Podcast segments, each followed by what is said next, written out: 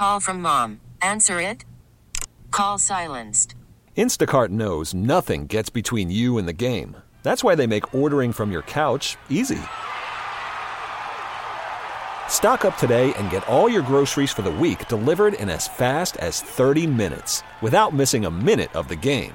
You have 47 new voicemails. Download the app to get free delivery on your first three orders while supplies last. Minimum $10 per order. Additional terms apply. A fellow that I had the pleasure of working for passed away a couple of days ago. He was a a television writer by the name of Hugh Wilson. He's not a household name, but he was associated with uh, quite a few different shows. He always wanted to be a uh, TV writer, and uh, he wrote for the Bob Newhart Show, uh, the Tony Randall Show. I knew him because he uh, he ran an ad agency. When I was a baby DJ, I worked in Atlanta, and uh, that's when I was making the transition from Super Shan to Scott Shannon. You'll I always be super Shan. I figured Shan. I had a good, you know, enough my foot in the door so I could go with my, you could know, your real name. my name. But he would. This guy had this ad agency, and he represented our television station. I mean, our radio station there. Mm-hmm. And he would come to the actual station and sit in the lobby. Right. And at that time, we had one of those windows where you could look in and see the DJs working. Oh, I've worked in those places. And I would, I, I always noticed Hugh because he would, uh, he would jot down notes in a notebook. Oh, he was writing about Super Shan. And he came up with this idea about a sitcom in a radio station, and it became a hit. He wrote that entire show. He came up with a concept and everything. And I tell people that I was there, and uh, my boss was the same guy that was on that TV show. He looked just like him. And you were Johnny Fever. Now I wasn't Johnny. Fever. I was the morning guy, and uh, what the his name was um, Gary. Oh yeah, the program Gary director. Sandy was his real name, Right, right. Andy, and we had a we had an after an evening DJ. I was the program director. We had an evening DJ, and I called him uh, Night Train Lane. Mm-hmm.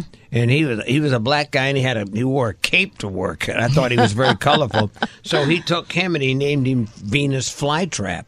Oh, I thought you were Venus Flytrap too. No, I didn't. Did I you have a Did you have a newsman? Yeah, we had a newsman in there, and we had a sales manager just look. And a receptionist. And we had the rece- now. I told Patty the story. The receptionist was an older lady, but Uh-huh. she did resemble Loni Anderson. in that she was well endowed. Oh yeah, everybody used to come in and say, well, "Yeah, what is this?" Right? And she, you know, when you did your show, you could see her, and it was Yeah. distracting if she wore certain outfits, Right. to work. Right. Did you all get a check when the show became no, a hit? No, but it, would- it's funny because every so often I'll mention to somebody that um, that, that, you know I was you know one of the characters was patterned after me, and they go, "Oh, you're full of it," and lo and behold, Kermit found a clip Right.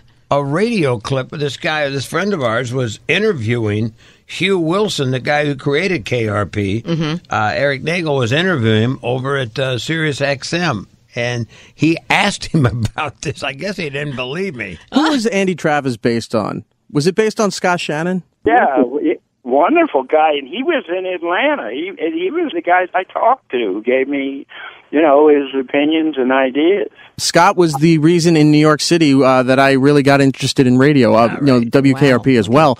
But I used to listen to Scott when he hosted the morning show on Z100 in the 80s. Well, he's a wonderful guy, and he had a big impact. And he was uh, he was in Atlanta, I guess. You know, I mean, he was one of the reasons, maybe, if you've ever wondered what's become of me, is because I knew how guys like Scott would just kept moving and moving and moving. Talking about Rolling Stones. But that's kind of fun. I never really had any proof or anything that I that I was there, so I quit telling people. So that. you have it now. So now you got to keep it. that I on your phone. it. Yeah, Yeah. but it was, You know, was- he also he was a big director. He directed the first Wives Club, which is a great movie, and also the first Yeah. Police Academy movie. Oh, how did you inspire those, Scott? I had nothing to do with those. Who, where's your first wife now? In your house. Hugh Wilson, gone at 74. He was a, he had such a creative imagination.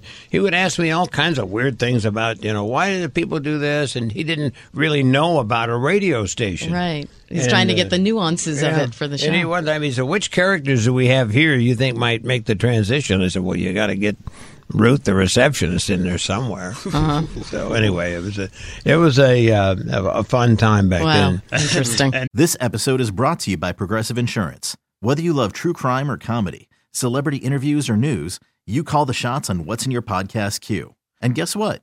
Now you can call them on your auto insurance too with the Name Your Price tool from Progressive. It works just the way it sounds. You tell Progressive how much you want to pay for car insurance, and they'll show you coverage options that fit your budget. Get your quote today at progressive.com to join the over 28 million drivers who trust Progressive. Progressive Casualty Insurance Company and Affiliates. Price and coverage match limited by state law.